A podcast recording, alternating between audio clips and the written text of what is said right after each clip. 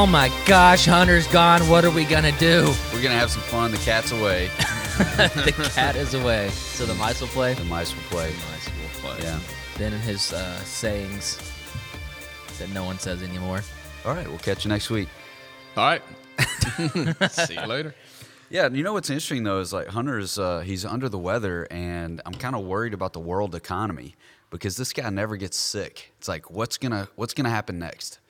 Hunter, never get sick. Yeah, I just never experienced this guy getting sick. Hmm, need to be around the gym more. Does Hey, he, does he speaking of, you know- persevere more Yeah, no. than the average person? Yeah, well, I make a distinction between like under the weather, not feeling so good. And, It sounds to me like a, like an obstacle that Hunter's just choosing to just avoid completely. yeah, I Which think he leads should- us to our next topic. Yeah. Ben, Well, he should. Well, let me wrap that one up first because I think really what he should do is figure out how he's perceiving his sickness, that, that's a fact. you know, and then determine to push into that obstacle and turn it into something good.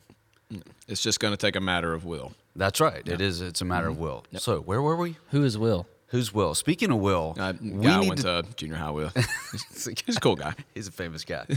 what we're going to talk about today is actually the Open because the Open is over, and everyone said, "Thank goodness." Amen. Yes, that the Open is over.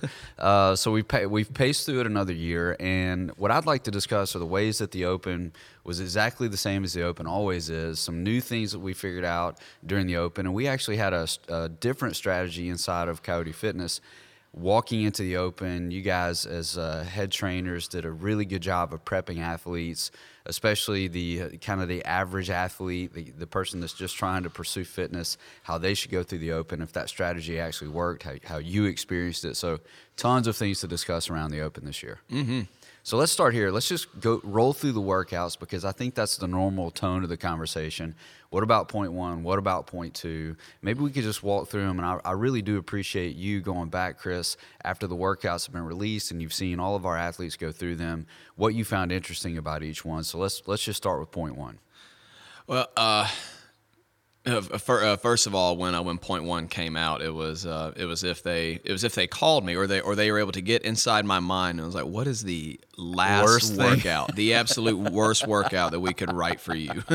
and um, How many it's like- people felt that way? Oh man, probably probably anybody under five ten for sure.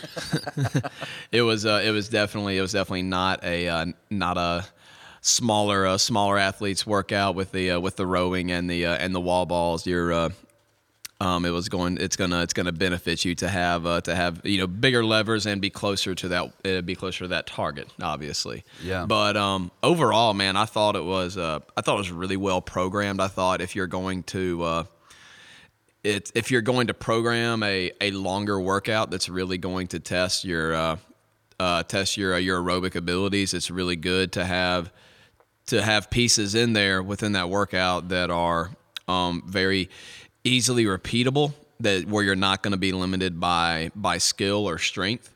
And um, that's essentially what you had there because the rowing the rowing is a cyclical movement that you can do over and over again. The wall balls are you know that they weren't like heavy wall balls or anything like that, so it's nothing that you shouldn't be uh, be used to. It's two movements that you don't really have to think a lot about. It's really it generally just comes down to uh, to your effort you know your ability to um to go from one piece to the next and recover uh, recover as quick as you can and sustain uh, sustain a fairly high output over that period of time. Was it, it was 19 minutes, wasn't it? Yeah, it was it was lengthy. Yeah. Yeah. So I mean, it's definitely it's one of the one of the longer workouts that they've ever had in it. And um, I uh, I mean, even though it wasn't a, wasn't a great workout for me, I thought it was a really I thought it was a really good test. I was actually really um, you know really surprised that they uh, that they did that because generally.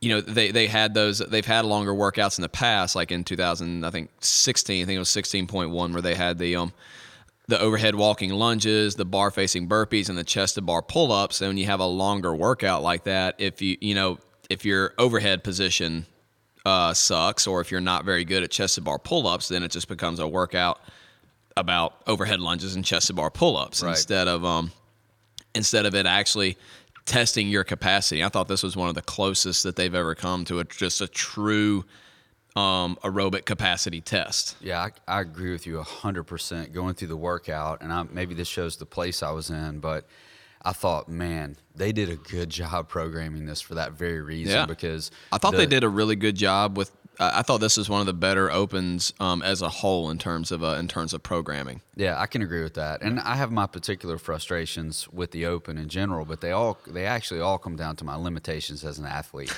not uh, not as the Open as a test. But in this particular workout, I thought, gosh, they just they dialed this in so tight. Because when you first read it, you're like, oh, this is like a cheap play on the year, whatever. I mean, this is kind of hokey.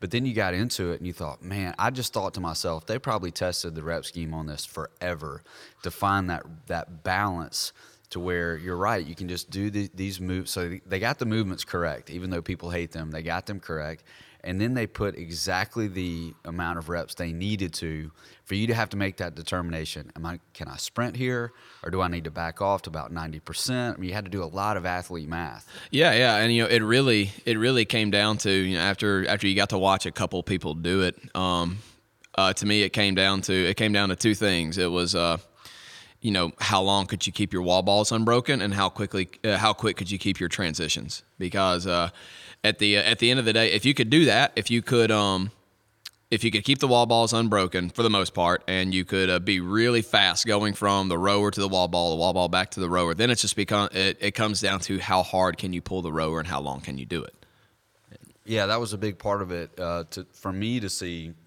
instant feedback on that rower really pissed me off. I mean, think about it. When you're in a workout, if you drop that wall ball, you're not looking at the clock, and you know this as a coach. You know, 12, 13 seconds can pass staring at a wall ball on the floor. oh yeah for But- sure But the wall ball's not screaming at you. Your pace is dropping. Your pace is dropping. You know, Right. so you get back to that rower and you realize, man, I, I kind of phoned it in on those last two strokes, and the Mm-hmm. rower's telling me I need to pick this game up a little bit. That was difficult for me. Did you have that experience? Yeah, uh, for me, like my um, I went into it with uh, with two goals, and that's uh, basically what uh, what I said. I wanted I wanted my wall balls to be unbroken as long as I possibly could, and I wanted to make sure my transitions were fast because I'm not a uh, I'm not a, I'm not a strong uh, I'm not a strong rower. Even uh, even for my size, I'm not that great of a rower, and um, so I needed to uh, I needed to make sure that I really uh, that I was really aggressive on the other two, on those other two parts, and that was staying unbroken on the wall balls and keeping my transitions fast, so that even if I got done with a set of wall balls, got on the rower, and my pace started off slow, you know, you, I could pick it up a little bit, um, you know, as you get in the middle of the set, but.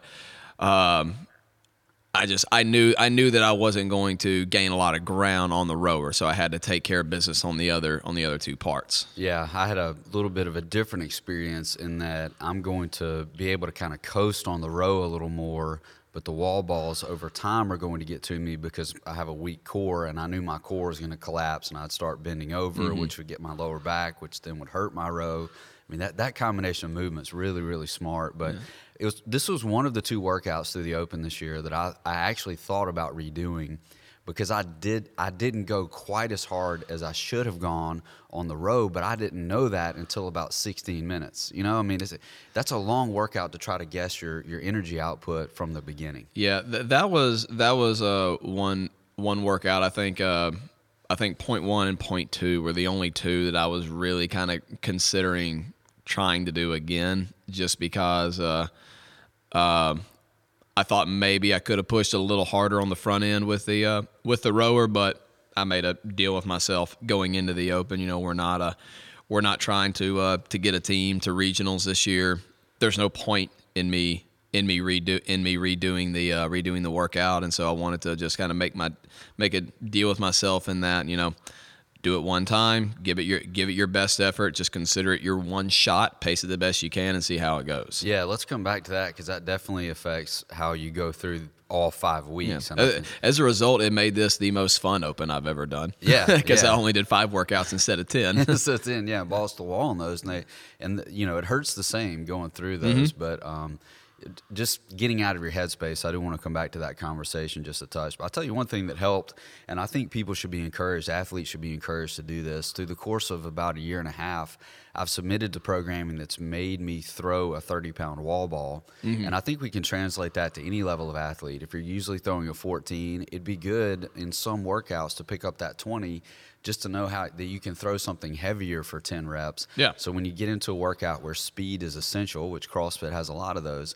you can drop down a couple of pounds, and it gives you that feeling, that mental confidence to know I can keep throwing this if I absolutely have to. Oh yeah, sure. You'll never complain about twenty pound wall balls until you throw a thirty a couple of times. yeah.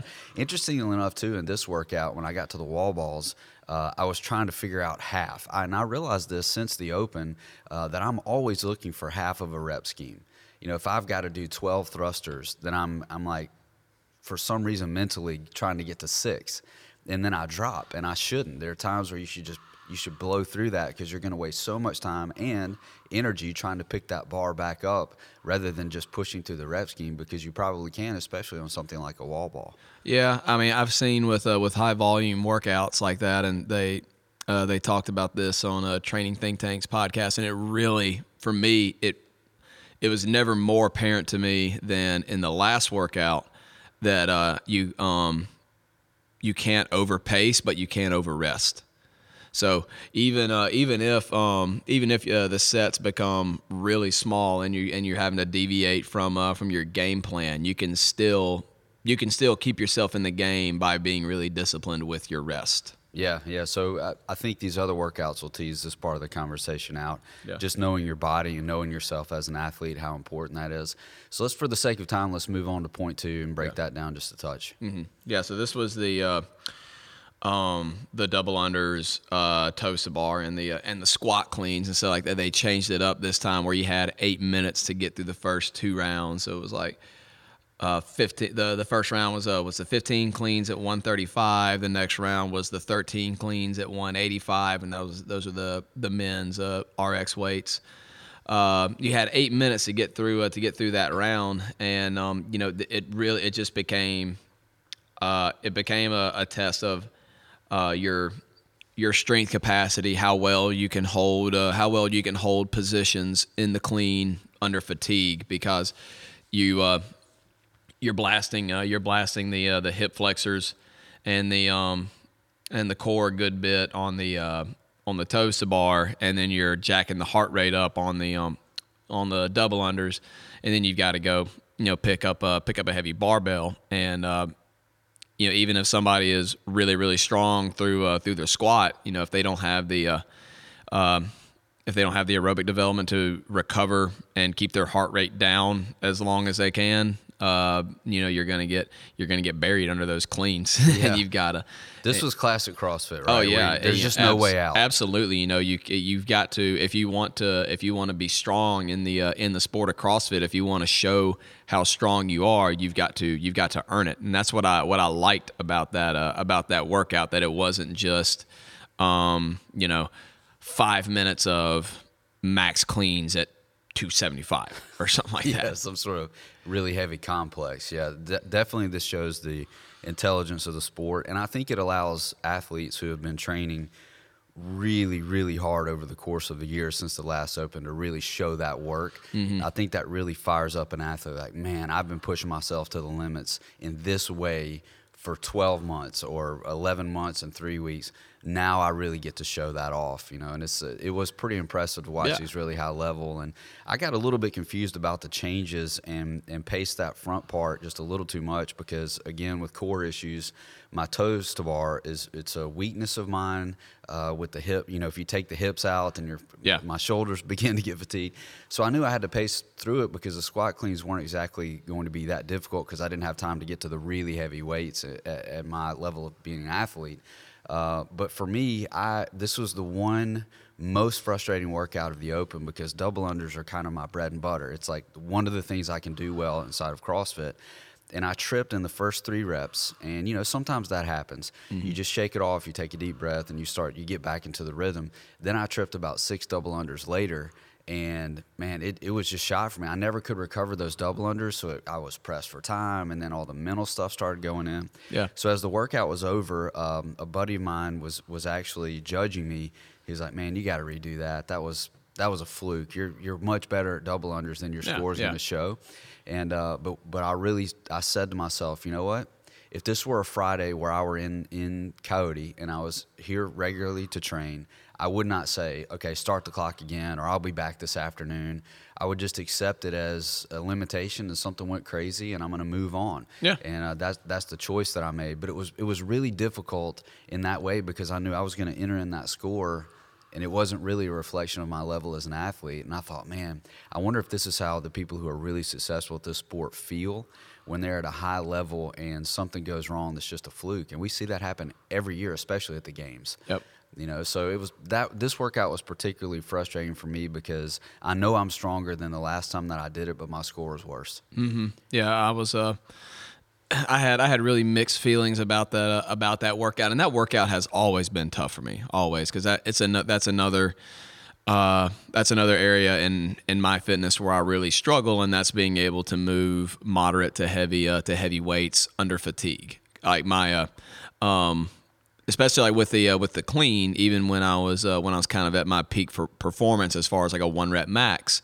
Uh, I mean, I had a pretty I had a pretty heavy clean at one point for my body weight, but you still it was that same year that I hit that heavy clean that I did not do well in that uh, in that workout. I felt really confident with the clean, but once uh, once I got under uh, when I get under fatigue, is it's really difficult for me to uh, to kind of recharge to kind of recharge that battery and be able to keep uh, to keep on hitting those uh, hitting those moderate weights. And I ended up getting the exact same score that I got in 2016. No way. Yeah, e- exact same, exact same score. So you know, I can't be, I can't be too uh, too disappointed with it because I'm not training nearly as much, um, or with a with as much in, with as much like focused intent as I was in 2016.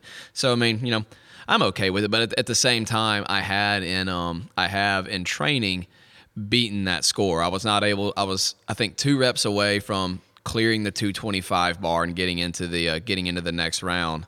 And um, I have got. I've, I think I've only gotten through that round one time in probably the five times I've actually done that workout. Man, that's intense. But I, there's a lot to celebrate there. Yeah, This is- sure, you this know. is a big part of the positivity of the Open is that you know how your life has gone over the past two years. Mm-hmm. The things that you're putting an emphasis on, not that you've de-emphasized your fitness, but it's just happening in a different way. Yeah, yeah, Uh, absolutely, absolutely not. Hopefully, I'm never de-emphasizing my fitness. It's Right. always going to be important to me, but um, you know, it's seasons of life. It, it's just the uh, the volume and the uh, the intent and the intent has to be adjusted. Yeah, it has to be, which we're, we can discuss that uh, also. So I think that's a big part of being an athlete that has other things going on. You know. Yep. Um, so let's let's move ahead to this one because I think this one's going to be. A, we're going to have to beat this one up just a little bit when we get to point three. this was the one where I was like, "Wait, what?" Yeah. You know.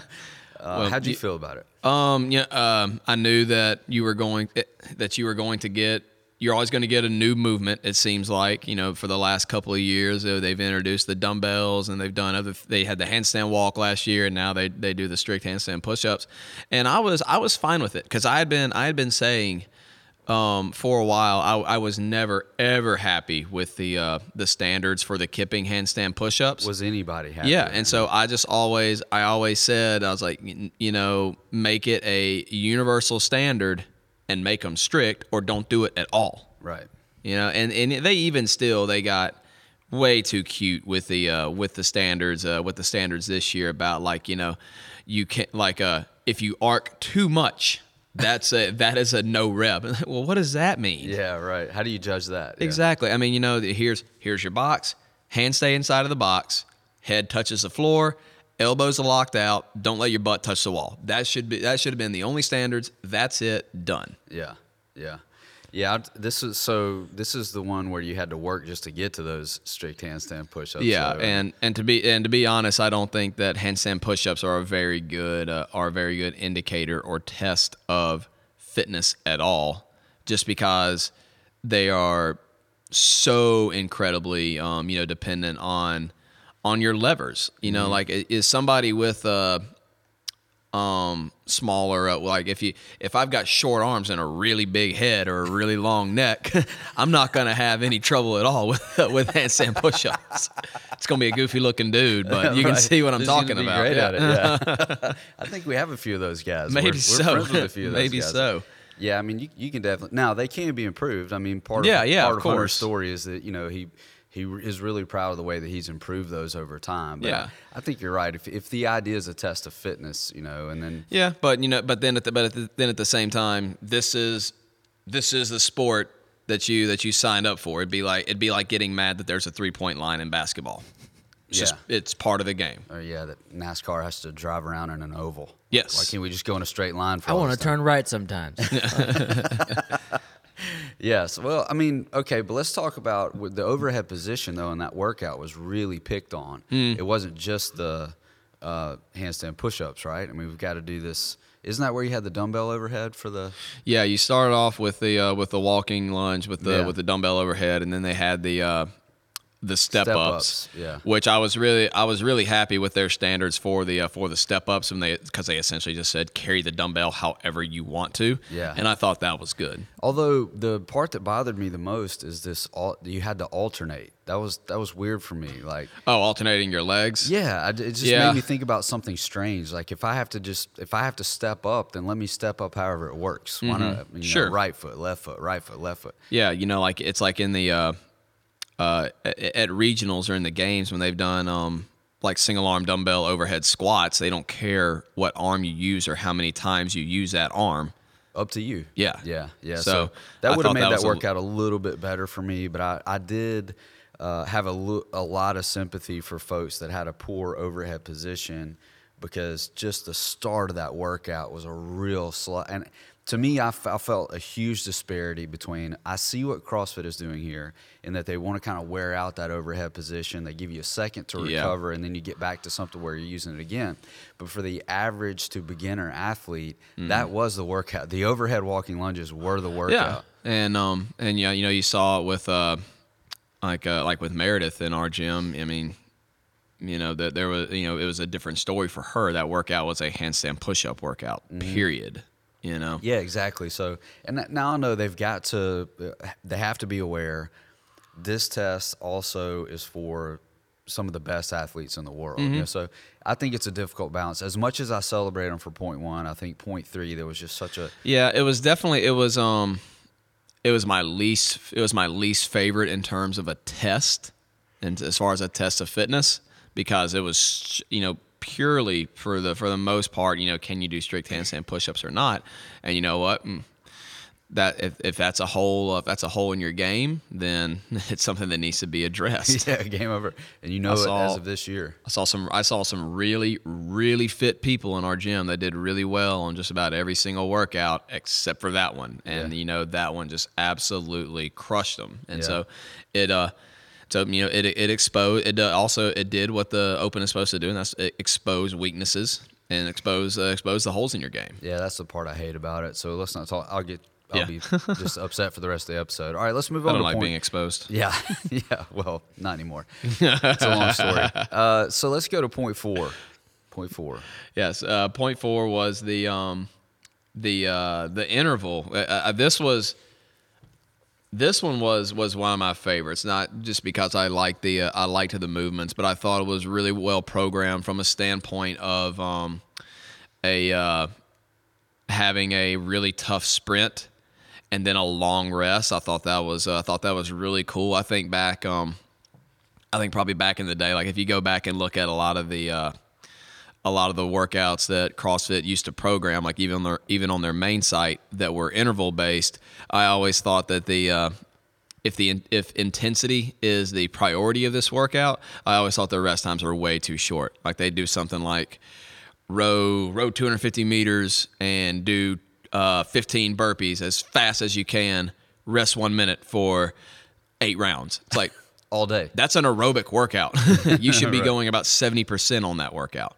I, but I liked this one because three minutes was just long enough to make you uh, to make you want to be able to uh, make you want to push and go uh, and go real hard. And then in the second half, um, uh, having the uh, having the bar muscle ups in there, you know, it was uh, it was great because um, uh, I think a, a lot more people now are able to do them. You know, the the bar muscle ups is not as as not as huge of a feat as they used to be, and so a lot of people can kind of churn them out in singles, and it gives people a chance to uh, get that first bar muscle up. So that's the other great thing about the open is, uh, I think um, having those opportunities for people to get their first something and give people Mm-hmm. something to celebrate. And um, I think the, the bar muscle up, I think, is a great movement for that because I don't. They're not to me as difficult as a ring muscle up or anything uh, or anything like that. And um, you know, I think that I think that's a that's something that the Open has always done well of is giving people that that opportunity to kind of put the spotlight on them and give them a chance to feel really, really good about themselves and the effort they've put in. Yeah, it did give, it gave you a chance because you could rest for a minute, and then it you, you could you could determine I'm going to fight for this, and then you had a while to fight for it. You Yeah. know, you didn't like oh I tried one and it failed, so I'm not going to try that again. Yeah, the yeah the first part of it, the, the three rounds of ten snatches and twelve uh, uh, twelve bar facing burpees. It it wasn't anything just insurmountable. You know, like it wasn't going to be one of those things where only the elite were going to get done and then be able to rest with enough time to uh, to be able to try to fit, to get some muscle ups. Uh, I thought that was I thought that was a really cool, really cool, well programmed piece. I watched Fraser do this workout, and I, I Oh, just it's unbelievable. I'm like I can't even believe that guy's human. Yeah. You know, I mean, I the level of respect I have for this guy as an athlete watching that workout. I mean, seeing him burpee as fast as he, I'm like, there's no way he can keep this pace. No, no way possible. Mm-hmm. And maybe he slowed down a half a second on his burpees. I mean, it looked like he could have done five or six of those workouts in a row. Just super impressive. So yeah, that was a it was a good one for me. Uh, also to test, I don't have all the building blocks in place, and this is something I've noticed uh, over the past year for my gymnastics. I don't have all the building blocks in place to really do that movement correctly. And you were actually there coaching me through that with my kip and how I wasn't changing my kip and, and all that. But I didn't get frustrated this year. That was the difference. I realized, okay, I'm going to give this a shot. I'm going to go for broke two or three times but I know I haven't done the work, and that you know that's a recognition. I think that the Open it makes you face that, and this is what's gotten me so angry about the Open over the past couple of years. To to admit it here publicly, is that it makes you come face to face with the work that you haven't done. You Yeah, yeah, yeah. And That's a fact. You've got to predetermine that you're okay with that. You Mm-hmm. know, I'm, I've been working on other things, or I'm trying to recover from this or that that's happened in my life. And this one rep, this one bar muscle up, doesn't define my CrossFit career. Exactly. As long as I'm prepared for that emotion to rush in there about not getting the rep, you know, Yeah. and then watching other people get the rep, you know, and so it challenges your level of community, I think, to be able Yeah. to celebrate someone else doing something successfully that you weren't able to do. Uh, so all kinds of stuff wrapped into that particular workout. Then we get to point five, which I was like, I have never wanted to kiss CrossFit on the mouth as much as I did during point five because there was a time limit. There was an actual Yes. time limit on point five. Thank goodness. Oh man, yeah. I mean- been in there a while. Yeah, how many point fives have we been through? Where like the guy, the guy goes and grabs No. lunch. He's like, "I'll, I'll be back to finish these Yeah. last three, three sets. I just can't no work out anymore." Uh-huh. Yeah, but it, um, what surprised me about this workout, a, I had to do this workout without any music, and as much as I have said I don't pay attention to the music, I am 100% wrong. Man, you're you're you're gonna look you're gonna look for anything else to pay attention to when you're doing thrusters and Oh pull-ups. Oh my gosh, I, I sounded like I was giving birth from like the first 30 seconds. I'm like, please, I don't care what it is, just put some music on. But uh, anyway, so a friend of mine was coaching me through that, and it was a train wreck. I, I was so disoriented, I started apologizing to him for not doing the, uh, another rep, and he was like, "What are you apologizing to me for? It's your workout." What surprised me about this though is that um, the the time domain was long enough for you to get a significant amount of reps done. Yeah. You know, even if you were having to take a break on those uh, chest to bar, if you doing are doing singles or the classic uh, chalk up rest, which I've noticed is a uh-huh. real real weakness of mine. I'm gonna go chalk up because It's, it's an incredibly popular uh, technique. yeah, even though there's a big rule in our wall, I don't can go crazy with the chalk. yep. I, I can always I can always tell by looking underneath the rig after a good pull-up workout at our gym.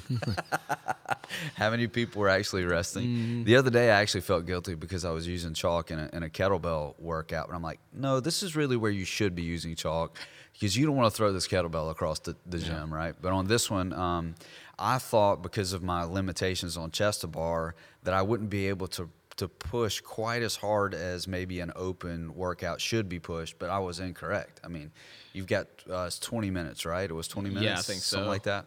So you've got long enough. If you're just slugging through those chest to bar, singling it out, then you can get back to the thrusters, and you're not going to be able to just phone those thrusters in because you're not getting very you, far. You've got to you've got to you've got to attack them because you Yeah. know you're going to uh, you know you're going to have to just piece together the chest of bars as best you can. So you can't you can't afford to take your time on the thrusters and take your time on both of them. That's right. I was absolutely wrong going into this workout. I was saying to everyone, this is definitely a chest to bar workout. I mean, that's the movement, but it wasn't for me. I mean, I, I was going to go through chest to bar the way I was going to go through.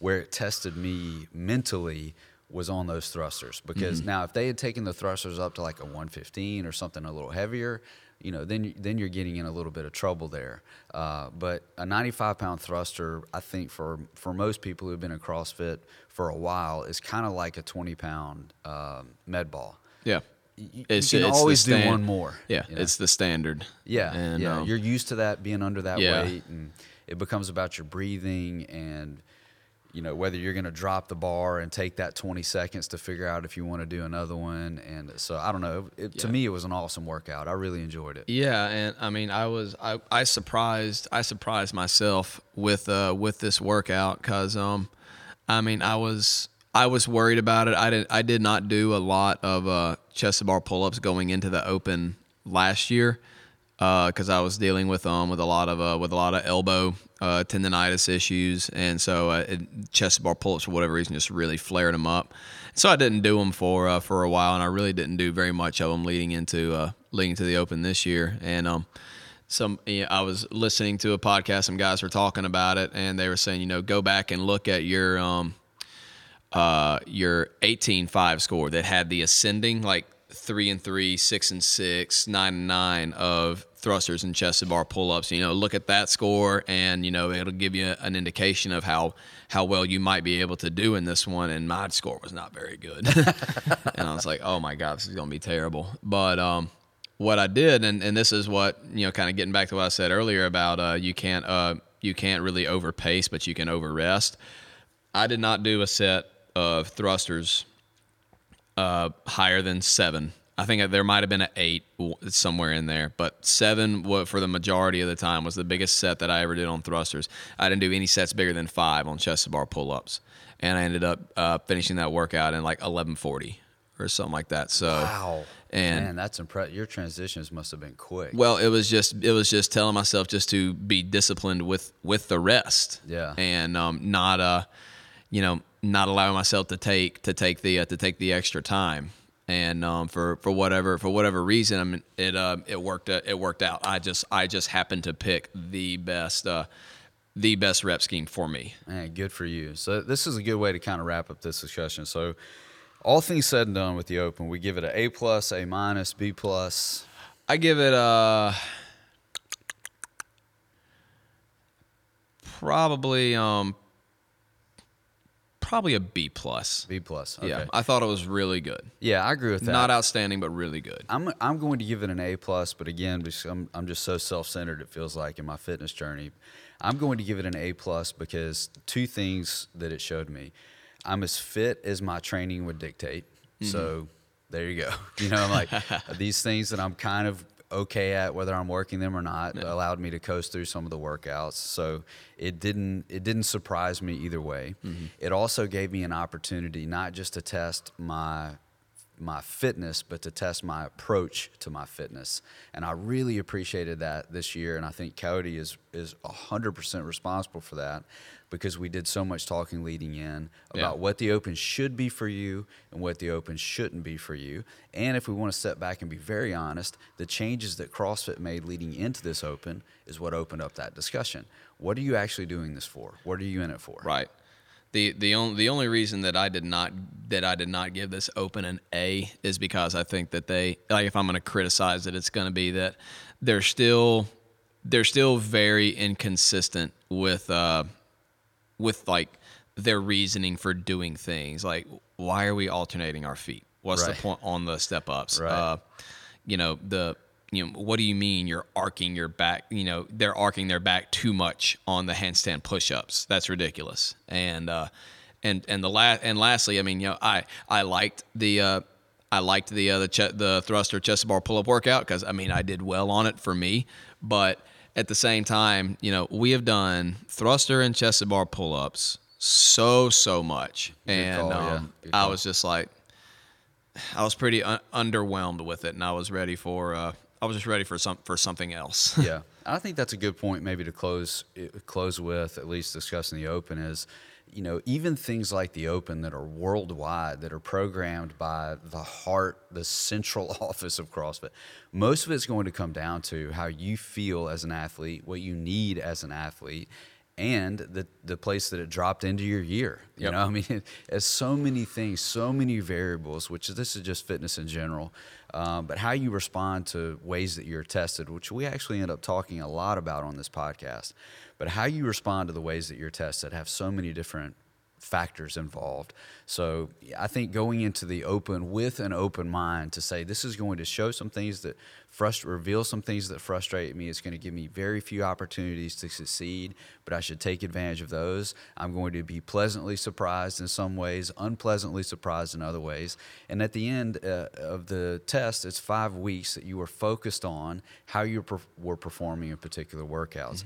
Then the other layer that Coyote added on this year is this huge communal element where it wasn't, um, you know, I'm not uh, mocking it anyway, but we had to go through these versions where it's like, hey, let's just all work out at a particular time in the evening. Let's do that. Maybe that'll Yeah. be a good thing. And it and it was a great thing. Mm-hmm. But this year it went to an entirely different level where we're going to have intramural teams and we're going to make sure that athletes are participating with each other and encouraging each other in that way because they have a cumulative no matter what they finish what their score is in the world they've got people locally that are depending on them to show up even Right. if they don't want to face that workout and that was a huge benefit for me to know look i'm after that point that's what i'm after today. I want to get that point for my team and that's what matters most and i'm going to show up. So you know there's different things i think that affiliates can do to take the frustration that can be the open and make it a very communal community building thing and that's exactly what coyote did this year. Man, yeah, if you are if you if you are not if you are not celebrating somebody else's uh, success in the CrossFit gyms, like man, you are you are just mi- missing half the point. You Yeah. know, to to me, probably it's probably to me and to me it's probably more than half is the uh, is the uh, is the community and the uh, and the camaraderie.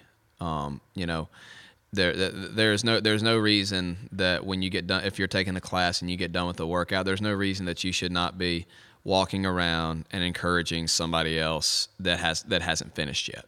Yeah because we're all in a fight man Absolutely. all of us are in a fight Absolutely, because because I get because I guarantee you, you know that there's going to be points in um in uh in your in your workout where you know you would not mind hearing somebody encourage you.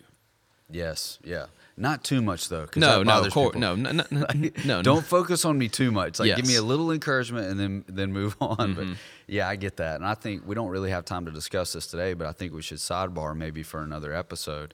But the way that the gym is operating on a day to day basis, I think helped the Open, and you've Yeah. got these pretty elite level athletes that are integrating into the classes in a particular way now based on the way that we've set things up.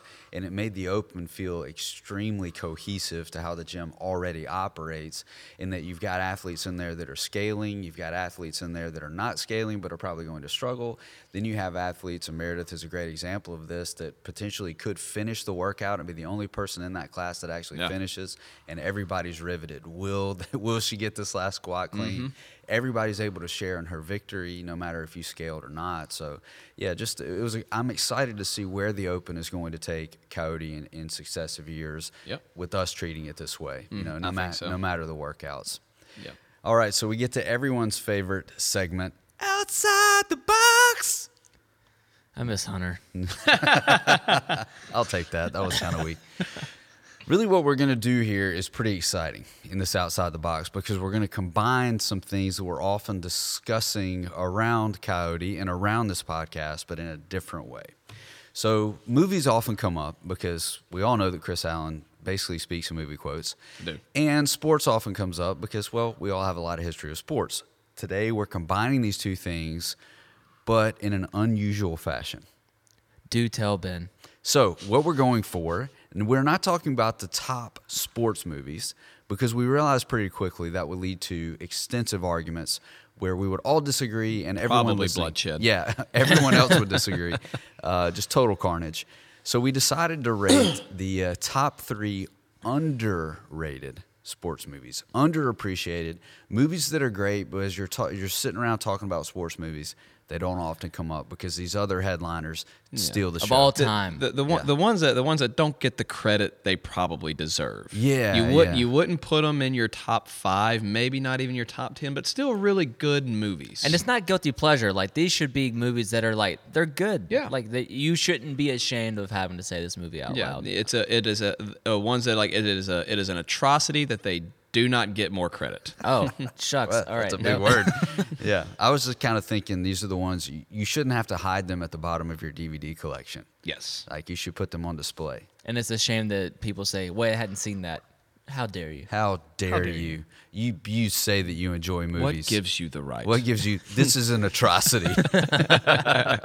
okay, so I think this is this is going to be a fascinating discussion. So, do we start with our three? Like this one I think is the rule we established a while a while ago is if there's three, we do the round table Yeah. going up. going up. and Okay. Five is where we kind of change it up a little bit. Okay, yeah, because five's like, whoa, and now number 3 Uh-huh. All right, so we're starting with three. I've got to hear, I've got to hear Chris's number three.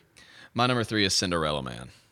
Ooh, Yeah, God, I forgot about that movie. Man, man. Dude, you know, because like it, it never get, it's never on TV. Yep. You know, you're, you're never gonna see it there. And, Come on, um, Shawshank. We want to see and, uh, Cinderella Man. Well, well but but seriously though, like because to be honest with you, I never saw it until uh, we were just um, we were sitting around the house one day and. And uh, my wife actually had it on DVD, and I just mentioned that I had never seen it, and we had to sit down and watch it right then. And I was like, "This movie's great." Yeah. I mean, th th- I had n- literally nothing bad to say about that movie. Great story, great acting. You know, the the uh, dialogue and everything was good. It was really very engaging. Set in, set uh, during the depression, so and they did a really really good job of Yeah.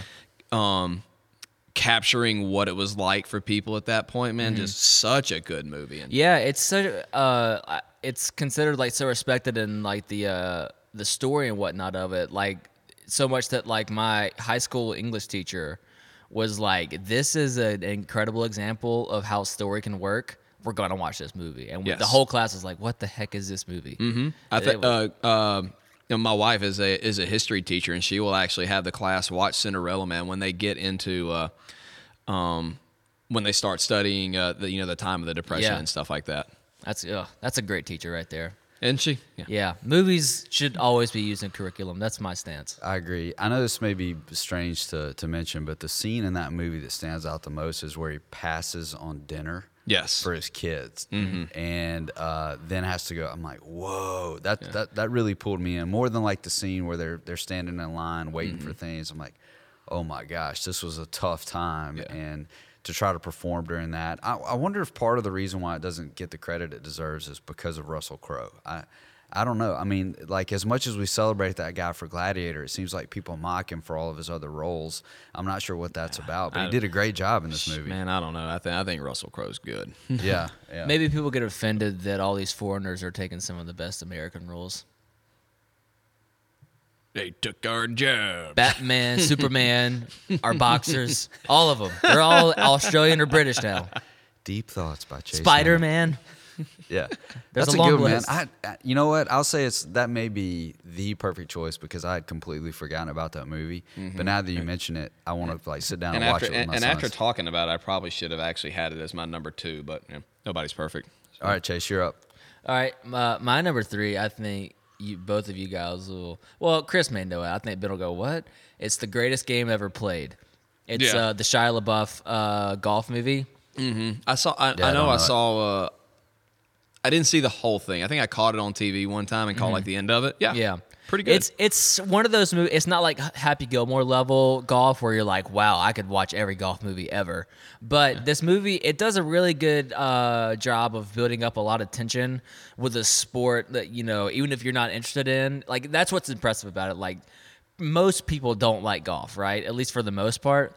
You are on the. You're going to love golf movies. exactly. Okay, real quick. Outside of Caddyshack 2, can you name a bad golf movie? No, that's a good point. Mm, I, well, I mentioned it off mic, but I, I did not understand all the hype behind the, the Legend of Bagger Vance. It seemed like a great Eh, story that- and a that terrible might, movie. Yeah, that might be. Uh, I don't even that know might be what- one. what That was that with is. with uh, Will Smith. Will Smith was in it. I mean, like I, the story behind it, I was super intrigued. But then when I watched the movie, I'm like, Should, did- we, should we go off on the it didn't rabbit deliver. trail of Will Smith? which which is pretty much Wi- uh, Will Smith in a nutshell. I know. Great, Like- great opportunities with poor execution. It's like if if you go after 2008, don't even bother with the Will Smith, movie, which Yeah. is so sad. Yeah. Because because I Am Legend was incredible. Men in Legend Black was was, great. yep. Um, Fresh Prince, great, one of the greatest TV series. Of, Pursuit sorry, of this- Happiness. Pursuit of Happiness. Oh my mm, gosh, I know. I knew that would strike a chord with you. such a good movie. All right, so anyway, my I think most people hadn't heard of this, you but if sell that machine, Will Smith. it's also this is a good example of Shia LaBeouf before he went crazy, so you should go check it out. okay. Interestingly enough, I had a golf. I have a golf movie as number three as well. Tin Cup. Tin Cup was great. I still haven't seen it. I've, I've heard of it a lot, but I haven't seen it. See, that's the point I'm trying to. Give to me the make. ball. Yeah, yeah, ball. You know, I just quote it all the time, and I think about it myself in my, in my life. I'm like, man, I'm tin cupping this right now. Like, just lay up and finish the hole. Yeah. you know. So, uh, and I think the the the banter and the fact that he's he's washed up and you you know you got the Cheech Who's and in it? Chong element. Kevin Costner. Kevin Costner's the the, the I main love guy. Kevin Costner. Yeah. So. Um, I think I'm this was you. was Yeah. this pre Waterworld, post Waterworld. I think it was post. post Waterworld. Yeah, so we recovered from that. Even though we've discussed this, that's like that movie grossed a lot of money for this guy. It did. yeah, he does. He doesn't care that people mock it. But Uh-huh. anyway, getting back to the point, I think this this is a golf movie though that really digs into just this guy's approach to his life, and it's it's a movie that is a sports movie that's very thought provoking, uh, which which kind of gets me riled up. I like it. Yeah. All right. I mean, I, I can't give much additional commentary, but it's just it's quoted a lot. And the other thing is the guy that's against Kevin Costner. Uh, what, what's his name? I can't remember his name. Huge star, huge either. star. Uh, I'm, I'm embarrassed I can't remember his name, but you just want to hit that guy in the face Mm-hmm. the entire movie. I love that too. Like, so I like a movie that makes me think and also makes me want to hit a guy in the face. Yeah. those are my two criteria. I don't know if Chase approves David of that. David Simms? Is that a bad, the bad guy? Romeo Posar? Let me see his picture. Uh, please hold. yes, that's him. Okay. That's him. He is David like Simms. Or oh, sorry, Don Johnson. Don Johnson. He's the perfect on the screen jerk. Yeah. Just perfect. Sorry if you're listening, but uh, I mean, respect to your craft because you may be a great human being, but in films, he is a total jerk. So I recommend people watching Tin Cup. I think it's one of those great uh, summer afternoon movies. You get a good beer and you watch a golf movie. This is the one you need to pick. All right, number two. All right, my number two is Invictus. Really? I never saw it. It was Same. good. It I've, was I've really heard good. And Matt Damon did an incredible job. Yeah, and, and actually now like I'm looking at my list, I definitely should have had Invictus as my Invictus as my third because Cinderella Man is definitely better than uh, than Invictus. But um, yeah, Matt Damon was uh, was incredible. Um, uh, Morgan Freeman, I mean, It's Morgan. it's Freeman. Morgan Freeman. and um, they, I thought they did, uh, they did an excellent job. Like, uh, cause I'm always very, like with team sports like that. You're going to do a movie about a team sport. I'm, I'm hypercritical of The action. yes how they portray Yep. the uh, the sport. And See, uh, remember the Titans. um, yeah, yes, Exhibit A through Z. um, so and uh, they did a really great job, like with the um the uh, the rugby action did not come off cheesy Mm. or anything like that, and they did a really good job of um capturing uh, the tension that was going on during the country at Now, that odds time. are, if you're a big rugby fan, there's going to be little things you can yeah, of pick course, and poke. but, ju- just as just as a, it's a- like golf movies. Like you just if you do it just enough, Mm-hmm. it, you can carry it. exactly. So yeah, Invictus, my number two. I really need to go watch that movie. All right, my number two. Uh, we talked about it a little bit off mic, and the response I got almost deterred me, but I'm gonna push strong for Dennis Quaid. Go it's the it. rookie. Mainly because the the spell the very the first act of the movie where he's with the high school team and they're going through uh, playoffs and stuff like that. Yeah. Like that's a that's a great series of events within a uh, within a movie. It does. It's just a classic montage of games happening. It feels really good. Yeah, and you know, and, and Dennis Quaid, he is he's so easy to like. Like you can watch love, you yeah. can watch that movie and you can be like, I could definitely see this guy as a high is- school baseball coach. here- here's a thought I've had before. There is no actor on this planet that has more twinkle in his eye than Dennis Quaid. yeah, that dude is just like that is Disney in a nutshell. That So- dude's so lovable. This was my problem with the movie is that it felt too Disney. Yeah, and, and that and that was kind of the same issues that I had with remember the Titans. They the, the cheese factor in it is just, Just a so little- little hard too to much. get over. I I probably have a little bit of childhood, you know, influence within this because this came out, you know, when I Yeah, was younger. yeah, and like this was it was back when I like I cared about baseball. Mm-hmm. So I was like, but wow, this I- dude. because because I grew I grew up on baseball movies like The Natural, and Mm-hmm. you know where it's everything everything about that movie was just incredible, and um so yeah, uh, the, just when, when Disney gets a hold of sports movies, I I tend to tread carefully. you mean to tell me the game plan with The Rock isn't the greatest sports movie of all time? Hang on, we're gonna get there. Oh, my No, bad. I'm kidding. I'm kidding. so yeah, I have I have incredible respect for Dennis Quaid as an actor. I mean, I can watch that guy act on almost anything. Oh, yeah. Yeah. And I think that's what frustrated me is this guy's almost out acting the script, and he, he just can't help it. I bet just- it's the score. I want to go back and listen to the music and say if this the had music like, was actually pretty good. now it. that you I mentioned that, well, I shucks.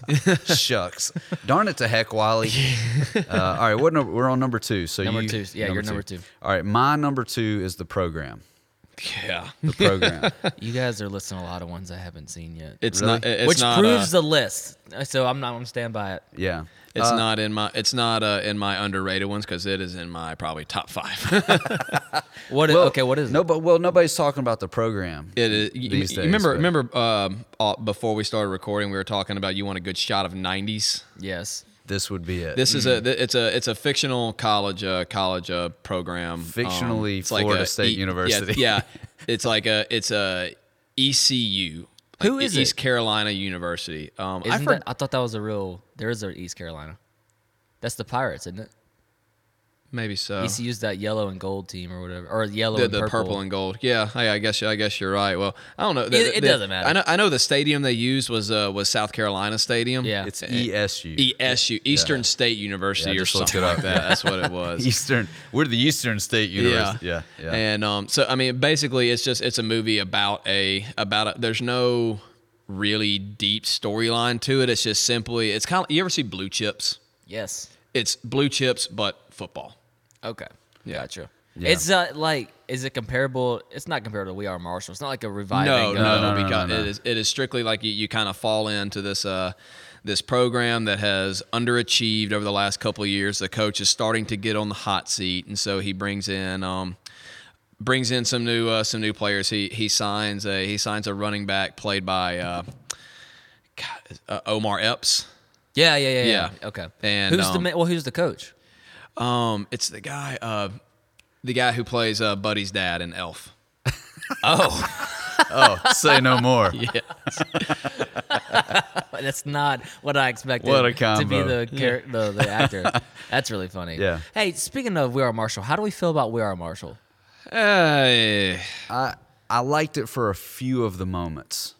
Just yeah. a few of the moments. Is I it liked Tom Tom McConaughey? It was yeah. He It's, he it's mi- before he figured out who he, he was. he I think. way over McConaughey it, Okay. and it was just it was it, he was too goofy for me to take seriously. It was supposed to be a very serious movie, Well, yeah, a freaking plane crash with all your team. on it. yeah. That's I a- mean, and I thought I thought he just kind of um Party at the Moon Tower. yeah No, no, no. This is this is a, it was a plane crash. yeah. It wasn't a party. The girls just keep getting younger. I to. Same age. Yeah. So this is what That's I, why I coach college football. All right, so the rest of the episode is just quoting McConaughey, right? Please, please say that. College football. That was great. Yeah, I I think a few of the moments were good, but I, I just kept running into McConaughey, and it just Talking out of the side of his mouth. yeah, it just wasn't a great. It wasn't a great cast for that. I, I mean, I'm a McConaughey fan. I mean, I like a lot Uh, Yeah, of I, I am too. stuff. Well, that he he's does. fully figured out who he is now, but that's like that's like 2007. He was still trying to get it He didn't. out, yeah. It wasn't Yeah. Interstellar McConaughey yet. Yeah. Uh, so yeah, program for me, 1993. The reason that I that I say it's underrated is because I feel like, in my opinion, and it was making a huge statement about college sports Yeah. in 1993. It wasn't just that. it was it, it was doing a lot of what blue chips was doing is that like at that time um everybody was kind of starting to figure out what was going on in terms of you know the the shady side of college sports and blue chips and the program kind of brought it to the forefront yeah, yeah. I would I would agree with that. All right, so we're ro- rolling into our number one. my number one is prefontaine Oh man, I passed over that for round, for round number two. Mm. I stumbled on that on some streaming service. I'm like, this is amazing. dude that movie is so good you want to talk about a movie that'll make you feel just every single emotion All the feels. throughout the entire and, and the um I mean acting was great the uh um and just like it's so so believable everything about it was awesome this is one of my Even the mustache was believable. yes oh it was ultra believable it was a fantastic mustache Ultra believable. That's something I'm putting in my it, vocabulary. it, tick, it tickled my nose just watching it Don't ever say that again. so, uh, so w- what part of it you like? Uh, you obviously had some favorite scenes in there. It's- Oh yeah, man. When he um when he uh, he's getting ready when he's getting ready to go to when he to go to Munich and he says uh, the only uh, the only good pace is a suicide pace and today seems like a great day to die. Yeah, man, what a line. Yeah. Mm-hmm. The whole now the whole Olympic thing it got a little weird like with the crime and stuff. I'm like, Whoa, what's going on here? But then I realized this is this is historical. Yeah. Mm-hmm. You know, they this ac this isn't a plot twist. This actually happened. Yeah, that actually happened. Yeah. And um yeah, and the whole uh um the like that whole scene at Munich when he's he's getting ready to race the uh uh I forgot his name or really where uh, where he was from, but uh, he was getting ready to race, you know, the, the the best in the world.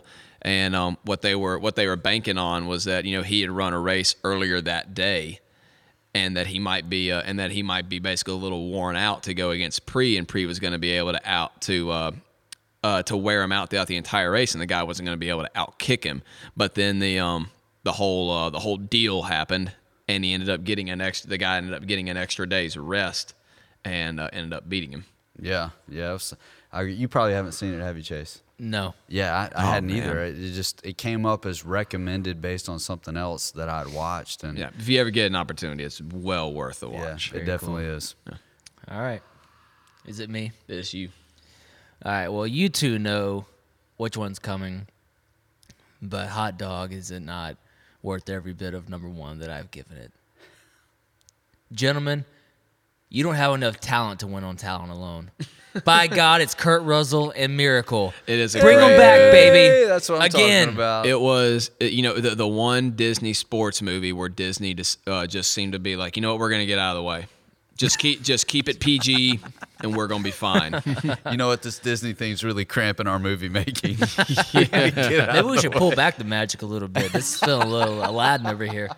Man, dude, the whole the whole uh, great moments come from great opportunity Yep. speech at the end. Oh God, if that won't get you fired up. It's so good. Mm-hmm. It's so good. Even even the dark parts of the movie, you're like, gosh, I want to do sprints down the ice now. Well, yeah, and you know, and uh, and it, and it covered it covered so much. Like it did a great job, also kind of you know hitting the uh, hitting the the political scene. yeah, it captured it captured time. the intensity of the intensity of like it didn't matter that it was a Cold War, like whatever you think politically.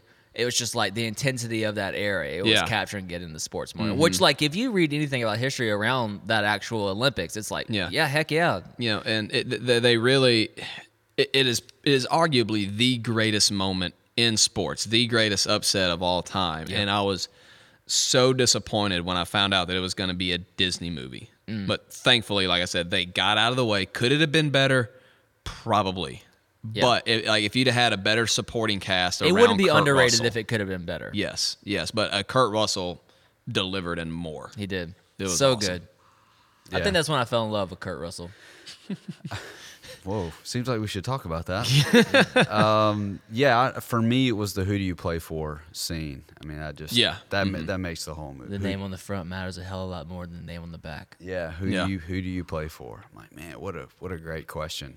And these guys fell for it and I don't know. I did I don't know much about hockey at all. And I from the very beginning, they did a great job setting that up in the, in the first part of the movie. when he when he told when he told that guy when that guy had that uh, had that deep uh, had that uh, had that deep bruise on his leg, he told him the legs a hell of a long way from the heart. Wait a minute. You you say that. You say that a lot. No, you don't. You don't. That, you should use that in CrossFit. I, I, I really should, but but I Your want quads I are want, a but I hell of a want to way keep from your heart. But I want to keep people coming. I know so that, that that membership's gonna. That'd be bad for business. Yeah. All right. Yeah, You guys aren't prepared for my number one because I'm sure it'll lead to a lot of debate here. But uh, I think the number one most underrated sports movie for me is Point Break Point Break. because surfing as a sport does not get the respect it deserves. Neither does bank robbing. bank robbing. What? Neither does Keanu Reeves. All right. No, I'm kidding. I'm kidding. My, I think Keanu Reeves off camera definitely deserves more respect. my- no doubt the stuff that guy's been through. But uh, I think I've talked about Point Break here on the podcast before. That's when I brought it up. Mm-hmm. Speaking of '90s, man, that's way Oh, back yeah. in the '90s. I was actually going to say Miracle, and I- and I think maybe we we feel that because we're in the American South and we don't we don't go see. Mm, I wanted to say Miracle, but I knew that's what you were gonna go with. Yeah. Gosh, you guys are so nice. Mm-hmm. yeah miracle is like it- it's just a it's a great movie. It's a great sports movie. It's one of those that i would probably put in oh man can i say this? It would go kind of in the hoosiers category like just so inspirational. Yep. it, it's just hard to mess that up. It's hard to mess that story up. And Mm-hmm. they uh, and they even got the line right in the movie do you believe in miracles? Yes. I mean they Yeah.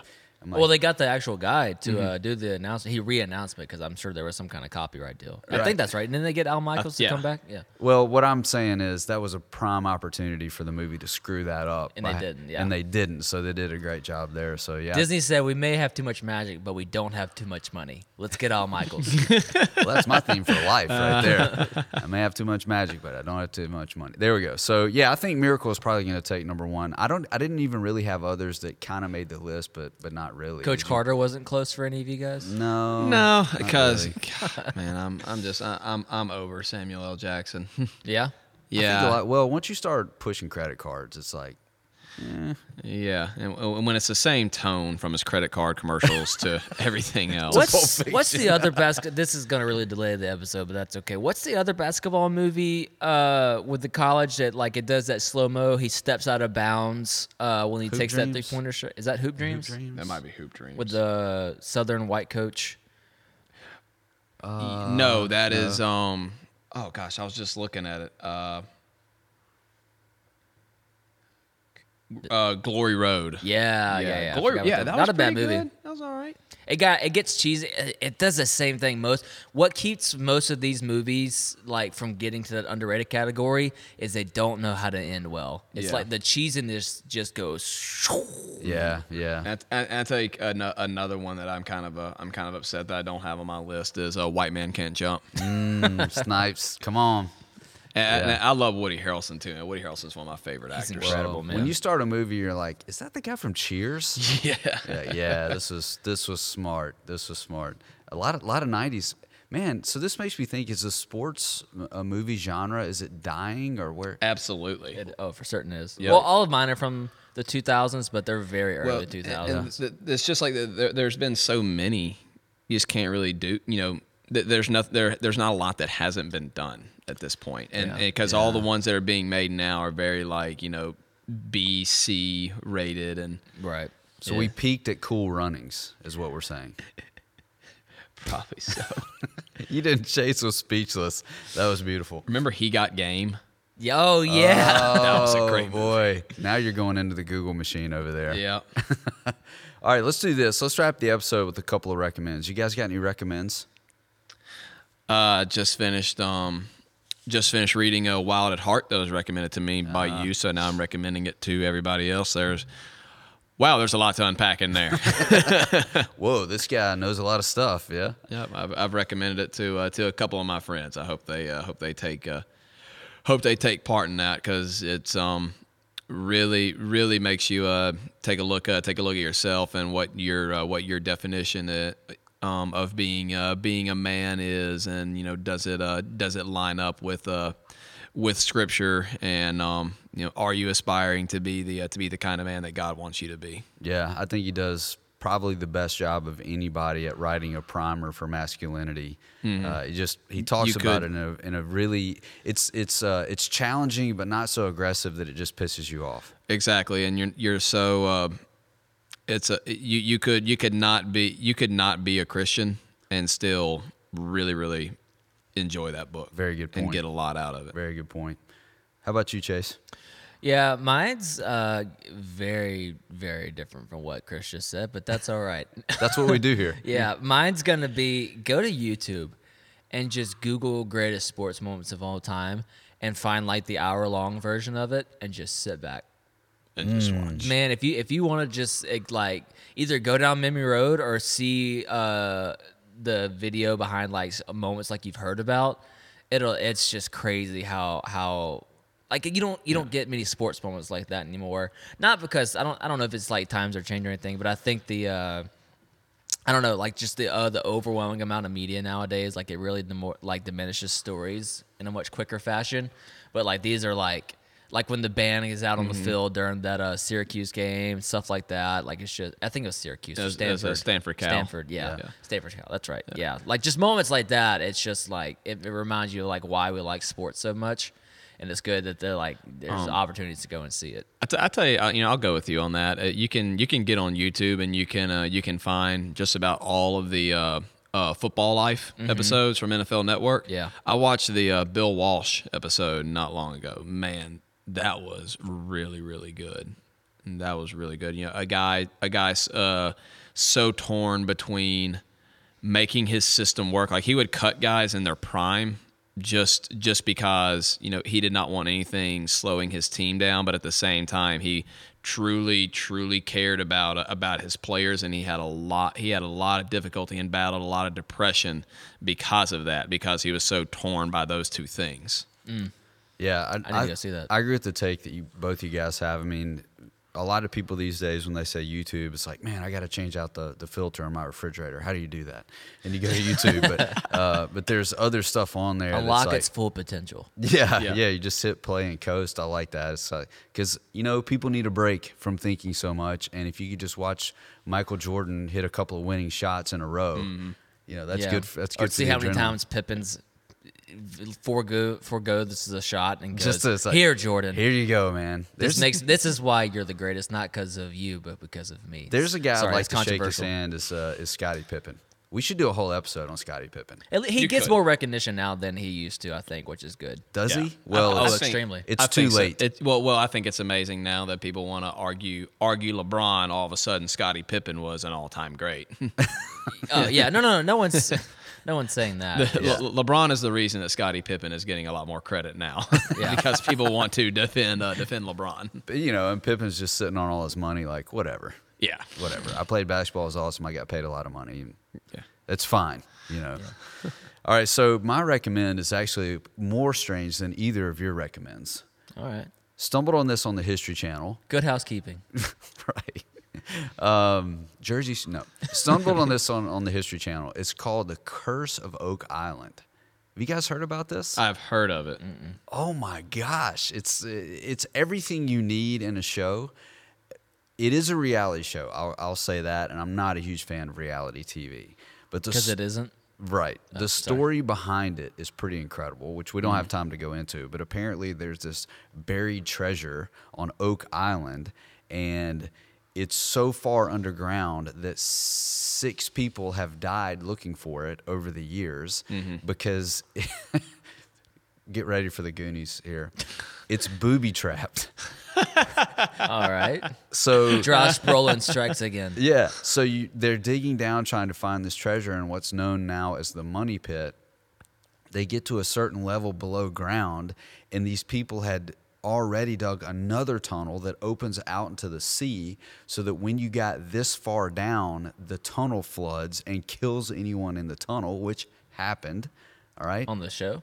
No, no, no, not on the show. Happened in history. Oh wow. Yeah, and um, and all along the way, every ten feet, there's like clues as you're. So either it was like the best of, you know, like the Johnny Depp kind of pirate that just had nothing to do but dig this really deep hole. Or or a bunch of people way back in the day decided to be the biggest jerks in ever, history. ever. You know, like ha ha is going to be the last Uh-huh. thing. But but literally people have spent millions and millions of dollars looking for this treasure because of what they believe is down there. And then they find the treasure and it's worth thousands and thousands of dollars. it's worth thousands and thousands It's a of little dollars. chest like this big. yeah, yeah. It's uh anyway. So there, it's it's just a fascinating thing to dig into. The show itself, I, I mean, I can't even really give it decent.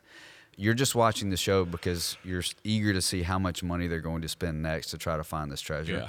But the story behind it is pretty fascinating. That that people would spend literally their life's fortune trying to find this treasure, and it links back to Shakespeare, which is crazy. Just so many theories. So you could actually f- probably skip the show, to be honest, and just dig into. Oh, look at that.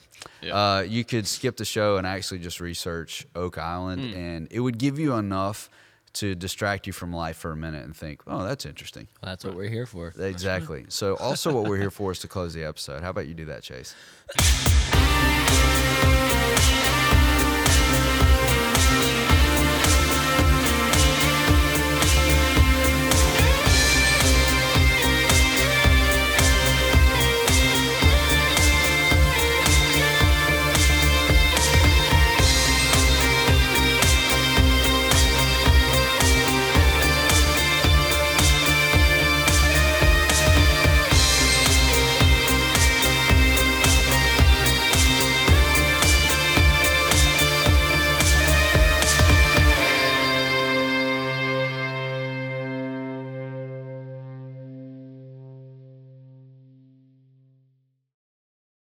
Silky smooth sounds.